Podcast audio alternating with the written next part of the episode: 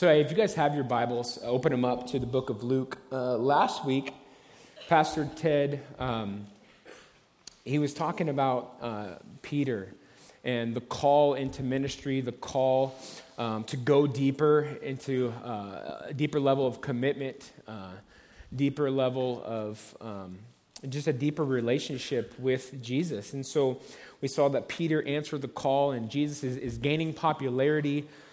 Um, and, and people are coming to see what he's all about. Um, and so today, we're going to look at three different people um, and, and just how they encountered Jesus and what happened to them after they encountered Jesus. And so we're going to look at a leper, we're going to look at um, a paralytic, and we're going to look at a tax collector, and how each one of these persons, um, their life radically changed after they came um, into, had an encounter with the living God. And so, my prayer this morning, my, my hope this morning is that we would have an encounter with the living God and that we would be forever changed uh, because of that. And if I were to sum up today and what the Lord has kind of put on my heart to share, it would be that Jesus changes lives.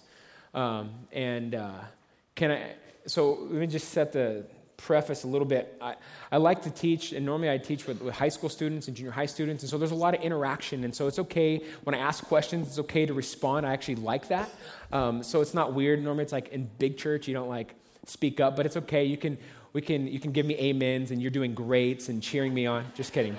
No, but I'll be asking questions and I like dialogue. And so don't feel afraid to, when I ask a question, it's not rhetorical. I want you to, to be vocal. Um, I, I, retain better that way. I believe we retain better that way. And so, um, how many of you guys are thankful and grateful um, for a living God that has touched your life? Amen. Okay, can I get an amen? amen. Oh, this is going to be great morning. So, uh, let's go. Let's open up our Bibles. Luke chapter 5, starting in verse 12. Let's go. It says, And it happened when he was in a certain city that behold, a man who was full of leprosy saw Jesus, and he fell on his face and implored him, saying, Lord, if you are willing, you can make me clean. Then he put out his hand and he touched him, saying, I am willing, be cleansed. Immediately, leprosy left him.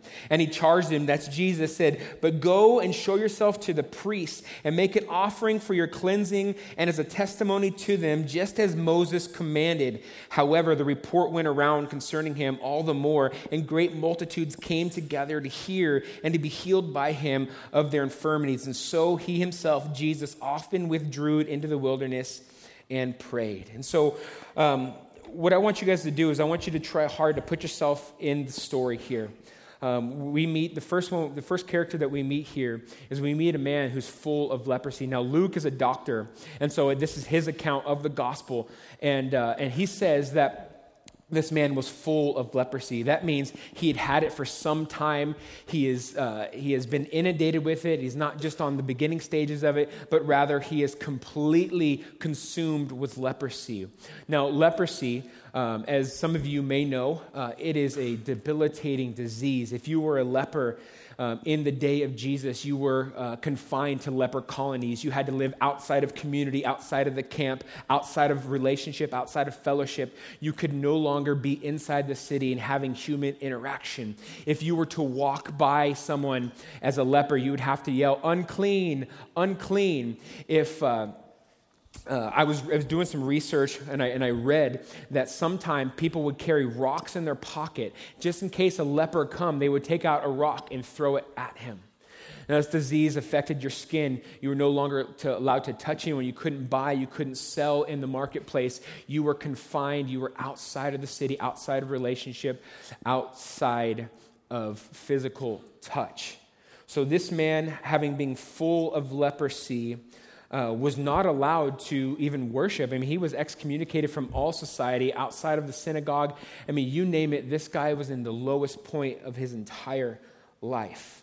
The Bible says in Leviticus, I actually put it up on the screen for you, it says, the leprous person who has the disease shall wear torn clothes and let their hair of his head hang loose and uh, he shall cover his upper lip and cry out unclean unclean. He shall remain unclean as long as the disease uh, as long as he has the disease he is unclean. He shall live alone. His dwelling shall be outside the camp.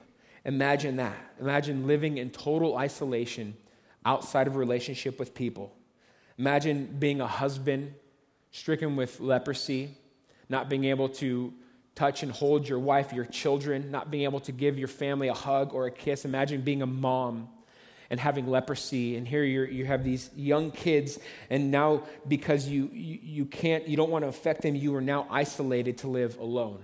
That's the state that this man is in. He wasn't even allowed to be in the city but we see him meet jesus in the city meaning he was desperate to get to Jesus, he realized that he was without hope, without salvation, without cleansing. And then he meets Jesus. And we see here in, in verse 12, it says, it happened, you know, in a certain city that behold, a man who was full of leprosy saw Jesus, and he fell down on his face and implored him, saying, Lord, if you are willing, you can make me clean. So this man, we, the first thing that this man does he sees Jesus. He goes out of his way into the town. Doesn't care. He's probably getting rocks thrown at him. And, and he sees Jesus and he falls down at Jesus' feet on his face, just right there in the dirt. And as you look at this passage, you look at the, the, the Hebrew and the Greek, and the idea here is he's falling down, is he's falling in that, that reverence posture to worship God. I don't know about you, but if I'm stricken with leprosy, worshiping is not necessarily on the top of my priority list. I'm trying to get healed and cleansed first. I want to get something from God before I can thank Him for what He's done in my life. But we don't see that here as He's falling down to worship. He's saying, I'm going to worship you regardless of the outcome. I'm going to ask for healing. And by faith, God, I know you can heal me, but I'm going to worship you beforehand. It's easy for us once we get something from God that we can worship. Amen? It's not as easy, almost impossible sometimes to worship God when things, when we're stricken with leprosy, metaphorically speaking. But the Bible says we need to worship God, not worship God if, worship God. And the timing of this worship is, is just incredible. He sees Jesus, he falls down his face, and he says, I'm going to worship you whether you heal me or not. If you choose to heal me, awesome. I want that. But I'm going to worship whether or not you decide to heal me. And the faith of this leopard is incredible. He knew that he just had to get to Jesus and that Jesus was able. It wasn't a question is if he could, but it was a question of if it was his will. That's incredible to me. Actually, the same thing is true as we're going to look at the next story in the paralytic. The same thing is true as he's brought to the God. They knew he could. It was just a matter of if it was within, within his will. Are we okay if it's not in God's will? As Christians, we can all say, yes, we're okay, right? But living that out practically, it's a different story. Can I get an amen? We know theologically that God can heal and that we're supposed to worship. But if God doesn't heal, will we still respond the way we ought to respond? That's always the challenge. So, for each and every one of us in this room, the litmus test of our growth and our relationship with God is when are we worshiping? Only when times are good? Are we worshiping in, in, in dark times? Are we worshiping in good times? Are we waiting upon this healing before we worship? Are we waiting for God to do something for us before we give Him praise? We don't worship because of the things that God can do for us. We worship because of God, who God is. And it's our right to do that, or it's our, it's our mandate to do that. Ecclesiastes 7 says this, verse 14 In the day of prosperity, be joyful. That's easy, right? And in the day of adversity, consider God has made the one as well as the other, so that man may not find out anything that will be after him. So this verse calls us to worship God in the good times and the bad times because they both are from God. God allows bad things to happen, God allows us to go through hard things. Sometimes God prescribes really hard things for us. And we don't reserve our worship for just the good times. Our worship ought to be through thick and thin, through good and bad, through ups and downs. David talked about in the valley of the shadow of death, I'm going to fear no evil. Do you think he did that? Because he wasn't, he knew his God. That's why he could say that. It's hard for us to say, I'm going to worship you, God, when we don't know his character and we don't know him. As I'm praying for Alex up here and crying because he and I have just been so close over the years, and it's like, I, I know God's good. Now, is that a good situation? No. But I know God's good. That's not, no, that's not a punishment for the Ruiz family or Alex. This is something that God is allowing him to go through for whatever reason. And we know that we can trust God's word when it says all things work together for the good for those who love God and those who are the called according to his purpose. So we can worship God because we know his character, not because circumstances work out the way we want them. And if we can get that mindset, then worship will come more often in our lives. That's what we're called to do. When we worship, when we praise the Lord, it's good for our soul. It's healthy for us. And so if we waited for the good times only before we worship, I mean, a lot of us, you guys have been, a lot of us in this room probably been going through a tough time and it's been a while. And if we just waited till things turned around, you might be waiting a long time. Maybe your family is stricken with, with a disease, a cancer, a marriage is falling apart, you name it, whatever the case is. I don't know. You guys know. Will we worship if it doesn't work out the way we want it to? So the leper knew that he could come to Jesus. He was supposed to be outside of the city, he comes to the city, falls down at Jesus' face. He says, God, I know you can, but are you willing? And Jesus says, I'm willing. Cleanse them. And it says, immediately he was clean. This is what happens in our life when we have an encounter with the living God, that we are immediately cleansed, that we are immediately forgiven. We don't have to like try our hand at like a week, making sure you can go without sin, and then, then the cleansing is complete. No, God says, if you truly give me your heart and surrender yourself to me, you're cleansed, you're clean. I will make you well. The question wasn't if Jesus could, but if he was willing. Are we okay if God isn't willing? That's a tough thing to say. It's a tough thing to ponder. What if it's not God's will for you to get better? What if it's not God's will for you to have that job, that house, that promotion, that whatever? What if that's not God's will? Are we going to let that dictate how we worship? Are we going to let that dictate how we praise Him and how we thank Him? And Jesus here, he, he says, I'm willing, be cleansed, and immediately leprosy left him. Something powerful happens here. Jesus reaches out and he touches this man. Put yourself in the story. Put yourself in the shoes of this leper, a man who hadn't been touched in who knows how many years, hadn't felt worth, hadn't felt loved, hadn't felt community, no relationship, no physical touch. I mean, scientific research shows that in adolescence, especially, physical touch helps them to develop, helps them to thrive as they get older. And so this man hadn't been touched in, like I said, we don't know how long, but I would imagine being full leprosy means this is an advanced case of leprosy. And Jesus reaches out, breaks all the rules, and touches this man in his brokenness. But the cool thing is, Jesus didn't leave him there, but he reinstated him back into community. He said, Look, I want you to go and tell the priest, show yourself to the priest, make an offering. So back in Leviticus, the law was written that if you had leprosy and you had been cleansed for leprosy, you had to go to the priest and he would examine you right? And so you think of the modern day priests at this time, they probably hadn't had this practice maybe ever. Maybe they've never seen a leper cleansed. And so as this guy's coming, they know it's Joe the leper. Joe's coming up, and, and, and this, he's completely cleansed. And so imagine the faith that would have been strengthened in the, in the priest, in the synagogue, or in the temple. So this man, he goes and shows himself to the priest. He makes an offering, and he, his response is to worship God, which is just an amazing, amazing thing. And see what happens when this guy is touched by God. He's able to worship now and see the, the, the priest in the synagogue. He's cleansed from his disease. He once again probably gains a sense of worth He's once again being able to be embraced by others and by his family and by his community, by his church. And the amazing thing to me is that God would reach out and touch him. And I, I like, I mean, this is taking liberty here into the text, but I imagine when Jesus touched him, I mean, that was probably the warmest touch he had ever felt. He probably felt like Jesus was wrapping his arms around him and squeezing him. I, am more of a hugger.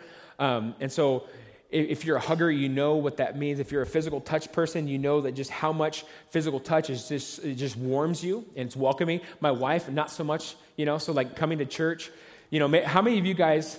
I don't know. You don't have to raise your hand, but I know out there there are some of you that like you're like oh, I hate after the second song say hello to someone because I don't want to say hello to anyone. I don't want to touch anyone. If that's you, raise your hand. Couple of brave souls. Okay, now everyone look at that person and go give them a hug after service. How many of you are more like me that don't mind a hug, that, that embrace? Okay, so you're the Christians. Just kidding. Um, so, but, but I imagine Jesus just wrapping this guy up in his arms and just giving him a kiss and just saying, You're forgiven, you're, you're reinstated, you're loved, you're cared for. Something this guy hadn't felt in who knows how many years. And he tells him, Look, I don't want you to go and, and shout it from the rooftops. I want you to go to the priest. I want you to go and worship, right? And so, what does this guy do? I'm healed, right? I mean, how could you blame the guy? He's probably doing like the double heel click, like side thing. You know what I'm talking about? Those like old school movies, like after the guy goes on his first date and like kisses the girl on the cheek and he's leaving. It's a black and white movie and he jumps off the porch and he does the double heel click to the side. You know what I'm talking about, right? This is what I imagine this guy doing, right? He's so excited about what God had done in his life. And Jesus says, Don't go tell anyone. And this guy goes and tells everybody. And then what happens to us? And even the disciples, right? He's telling, he tells, tells us as he's going into heaven, he says, Look, I want you to go tell everyone about Jesus. And what do we do? We sit quietly by and zip our lips. Something's backwards there, right? So let me challenge us as a church. Easter's coming up, and I, I spoke to it during the announcements. There's maybe three, 350 people in here, something like that. What if every single one of us in this room brought one person that needed to hear the gospel, needed to hear the life giving, life changing power of the gospel. What if we brought that person with us on Easter Sunday? One person. Imagine that. Do you think God would be faithful to his word and the word would go forth and those that are meant to hear it and receive it would and their lives would be changed forever? Do you believe that? If we believe that, then our actions will show that. Do you guys believe that? That means we're going to bring someone to church with us. Amen? Don't amen me if you're not going to do it, right? Are we going to do it? It's a little less amens. I appreciate the honesty. I can work with honest people. Um, no, but in all seriousness, Jesus says, Look, I don't want you to tell anything, tell anybody. He goes and tells everyone. Jesus tells us to go to everyone, and we, we sit quietly by and watch millions and millions of people who are in desperate need of that physical touch, that healing from the living God. We sit quietly by and watch them go to hell. Ouch. I always get the worst passages of scripture when I'm supposed to teach, right? Uh, I feel like I'm, it's like, but God knows what I need to hear. God knows what, how I need to be convicted, and God knows how us as a church and family need to be convicted. And so as I study the scripture, I myself am, am embarrassed. I myself am encouraged. I myself am convicted all at once. God is calling us to make a difference in the lives of somebody else. God hasn't came here to live this life, to live the perfect life, die a horrible sinner's death for us to sit quietly by and watch people go on a collision course with God's wrath. That, that is not what we're called to do as believers. Love is shown in action. So I want to encourage you, I implore you, I want to beg you guys Go out and, and tell somebody about Jesus. Tell them that God lives, that He can, he can restore the leper. And the story here now transitions, and we're going to meet another guy that radically needed an encounter with Jesus, and it's a paralytic. You guys know the story. So the story is more popularly taught from the book of Mark, but here we see this is the one that the paralytic guy, and he's got four friends that, that bring him to Jesus and, and lower him through the roof because they couldn't get in. And so read with me, starting in, in verse 6, 17, it says, Now it happened on a certain day that he was teaching that there were Pharisees and teachers of the law sitting by who had come out of every town of Galilee, Judea, Jerusalem, and the power of the Lord was present to heal them. And behold, men brought on a bed a man man who was paralyzed, uh, whom they sought to bring in and lay before him. And when they could not find how they might bring him in because of the crowd, they went up on the housetop and let him down, uh, let him down with, with his bed through the, the tiling onto or into the midst before Jesus. And so put yourself in this situation. Now we, we saw what it was like to be a leper, alone, uh, apart from community, no physical touch, nobody cares, nobody loves. Actually, everyone hates you and they're repulsed by you. And now here you are, hopeless, paralytic. Now, all you have is your friends. All you have, someone has to take care of you because you can't take care of yourself. And luckily, he had surrounded himself with some godly people that knew if they could just get him to Jesus, that this man's life had a chance to be turned around and that things could change forever, that he could now walk again and be whole again. And so put yourself in this situation here you imagine tensions are pretty high. You have all these religious leaders, and what are they doing there? They're doing this, just waiting for Jesus to mess up so I can call him out and call him a blasphemer and a liar and a phony and a fake. Right? Then you have the four friends that lower this guy through the roof, and they're just anxiously waiting for Jesus to, to work and to move. They know he can, it's a matter of if he will. Then you have the homeowner, right? Put yourself in the homeowner's you're like, what the heck? This is my house. like, something better happened here, right? My roof didn't get tore up for nothing, right? And then the religious leaders, they're there just to, just to see if Jesus would, what, what he would do, how they could call him out next. In verse 20, uh, t- verse 20 says this And when Jesus saw their faith, he said to them, Man, your sins are forgiven you. And the scribes and Pharisees they began to reason, saying, Who is this that speaks blasphemies? So that the tensions are high. Probably you can hear a pin drop, or you can probably hear the tiling of the roof kind of come onto the ground. And everyone's like looking up, and here comes this man. And what does Jesus say? Jesus says, Stand up and walk, you're healed. No. He says, Your sins are forgiven you. Can you imagine how everyone just felt deflated, right? Like, what? That's not the friends, that's not what they lowered him down for. They wanted physical healing, I'm sure of it. The homeowner was like, Are you kidding me? My house is messed up for nothing? And the Pharisees and scribes, they were furious. Like, see, we knew. Who can, who can forgive sins but God alone? But what Jesus does here is he addresses the real need. This man's real need, just like your real need and my real need, is forgiveness. Because of who we are and the sin that we commit and how we were born into sin, we are enemies with God, the Bible says. Our sin has separated us from that touch of God. But all it takes is us to confess our sin, to commit our lives to Jesus, and we can be healed. We can be cleansed. We can be saved. And so the man's lowered through the roof, and Jesus addresses the real need of forgiveness. And he says, Man, your, your sins are forgiven you. Everyone's like, What in the world? That's not, that's not what we wanted. Homeowner's bummed about his roof. Like, who's going to fix this? You know? Pharisees, I knew it. And then Jesus does something incredible here in, in the second part of verse 24. Or verse 22, it says, But Jesus perceived their thoughts and he answered and said to them, Why are you reasoning in your hearts? Which is easier to say, Your sins are forgiven you, or to rise up and walk? But that you may know that the Son of Man has power on earth to forgive sins. And he said to the man who was paralyzed, I say to you, take up your bed and go to your house. And immediately he rose up before them, took up what he had been laying on, and departed to his own house, glorifying God. And they were all amazed, and they glorified God, and they were filled, filled with fear, saying, We have seen some strange things today. I mean, imagine yourself being in that crowd. Jesus heals this man, spiritually speaking, then heals him, physically speaking, and this man gets up and he worships God.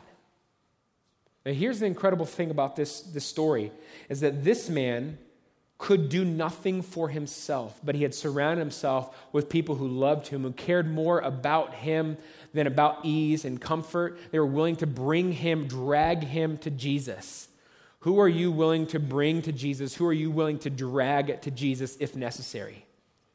Actually, back up to verse 18. There's something incredible here. Is just a few short words, but I think it's really, it, was convicting for me, so I hope and trust that the Lord is going to use it to convict and encourage you as well. It says this Then behold, the man, uh, the men brought on, a, uh, on the bed a man who was paralyzed, whom they sought to bring in, here it is, and lay before him. The question for us is today what do we need to lay before Jesus' feet to watch him work? That man in desperate need of healing, in the hands of his friends, still useless, still no power. It wasn't until they laid him before Jesus' feet and he was in Jesus' control. It was in Jesus' will to heal him. That's when the life change happened. So think of that relationship, that friendship, the marriage, friends at school, whatever it is. Think of that person, that relationship, that thing that God is asking you to lay at his feet and watch him work. Maybe it's a spouse sitting right next to you. Are you willing to lay that person down at Jesus' feet and trust that God knows what he's doing and that God loves that person more than, he, than you do? Are you willing to trust God? The friends knew that if they could get him to Jesus, that Jesus would take care of it and do the rest. Do we have that same faith? Do we truly believe that if we were to bring someone, drag someone on their bed if need be, to church, that Jesus would do the work? Incredible story. There's a, a family friend of ours. We've known them for many years and um, going through a really hard time. And, and she, this, this girl who my, my wife's been friends with for a million years, you know, she's been going through it, um, self inflicted stuff. And, and my wife uh, asked her to go to the Bliss conference yesterday. And she was thinking there's no way she's going to say yes. And by God's grace, she said yes and came. And nothing miraculous happened. She didn't like fall down at the altar and give her life to Jesus, but she came. And she never, in a million years, would, did my, did my wife think that she would be obedient and come. It's not your job to save anybody. It's your job to bring them and lay them down at the feet of Jesus and trust that He loves him and her more than we do. Do we believe that if we were to bring someone to church that God would work? If we truly believe, then we will be obedient and do. It's one thing to say, we can talk is cheap, right? Actions have to follow that talk. So, who is that one life that you need to bring and lay him or her at the feet of Jesus? For the paralytic's friends, it was their friend, the paralytic. I wish he had a name Steve. It was Steve. But Jesus addresses the greatest need, and he wants to address that greatest need in our life. If we're coming to Jesus expecting a miracle, well, first, God wants to do the, the greatest miracle, which is to forgive us. We do not deserve God's forgiveness, yet he freely gives it if we would surrender our lives to him. So Jesus addresses the greatest need, forgives this man, and then heals this man. So popularity of Jesus is just people know who he is at this point. He's walking out, people are saying, There he is. There's Messiah. There's the Son of Man. Messianic term that they would have known. And then Jesus, he takes, he leaves the house here in, in, in verse 27. It says, and then uh, after these things, so sometime after all this happened, he went out and saw this tax collector named Levi sitting at the tax office, and he said to him, Follow me. And so Levi left all, rose up, and followed him. So here we see the third character in our, our study this morning, and it's this tax collector. Now, if you've been coming to church for any amount of time, you know that tax collector in Bible uh, is the combination's bad, right? Every time it talks about a tax collector, it talks about uh, there's a negative context to it. So as we look at this tax collector here, Levi, let me tell you who he is. So as the Romans came in to occupy Jerusalem, how they were going to tax, the best way to tax the, the Jewish people would be have their own kind go and tax them, right? So they, they played their own Jewish people against one another. And so if you were a Jew, you'd have to sell out. I mean, you have to cut off relationships You'd have to be excommunicated from the worship. You couldn't go to the synagogue and worship. You know, nobody loved you. Nobody, there's no love lost for you because you were selling out to Rome. And as you sold out to Rome, you would charge your people double tax or whatever the case is. Say, you know, Caesar required $100 from every person, they would charge 125, 150, whatever it was. They could charge whatever they wanted. So you can imagine this person was hated, and it was their own doing. So they had sold out to Rome. Levi was, was hated, with no love lost for him. He was despised, unloved, and unforgiven. And we see he encounters Jesus. Jesus goes out of his way, goes up to Levi, and says, Follow me. I imagine like Arnold Schwarzenegger. I'm not going to do the accent, but right, I'll try. Follow me if you want to live, right? It's like, follow me if you want to live. And Levi's like, I've seen what you can do. I'm interested in who you are. Like, I'm all in. Have you ever been in the spot? Maybe you've, you've done some, some messed up things. You're like Levi. Maybe you've sold out, stabbed one in the back, done some things maybe you're not proud of. Deep down inside, you know you need that forgiveness. And that's where Levi was at. He knew he needed to be touched by the living God. So Levi was in desperate need of that forgiveness, in desperate need of that love, in desperate need of being reinstated back into community to be able to worship with his people. And Jesus offers that freely. He says, Follow me. And Levi followed God. We see other stories in the Bible the rich young ruler who had everything, probably much like Levi says, You know, I've, I've kept the law since I was a little kid. Like, I'm dialed in. What do I need to be saved? Jesus says, Look, I want you to, to love me more than you love your things. And he's like, I'm out. I can't do that. But what he did here, what Levi did here, is he left everything. It doesn't say he sold it off.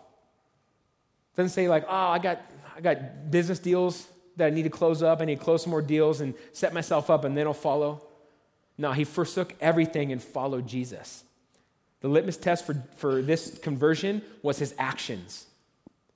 The litmus test for us and a true conversion, a true heart that says, I love you, God, is our actions.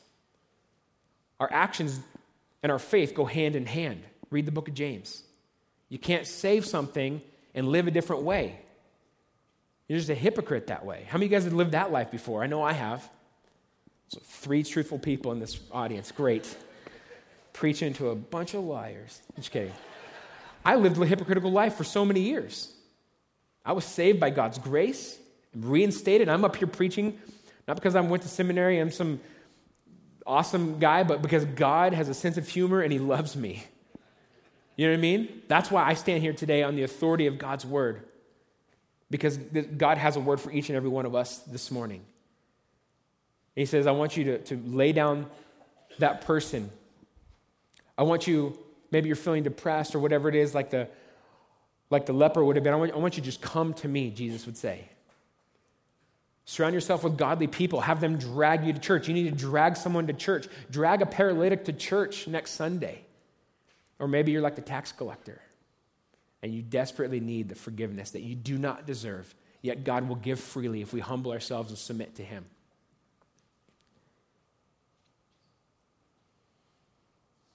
So let's personalize this here, or verse 29, sorry. We'll, we'll, finish. It says this, and Levi gave him a great feast. So he's excited about his conversion. He's excited about Jesus. You remember how it was when you first came to know the Lord? You're pumped. You're like, I'm in love. I'm in love. I don't care if anyone knows it. Like Elf, you know. Buddy the Elf swings in his dad's office, throws open the door, and throws his hat, and he's excited about his relationship and his love for Christ. This is what Levi's doing. And what he's doing, he's inviting all of his unsaved garbage dirtbag friends that he just was.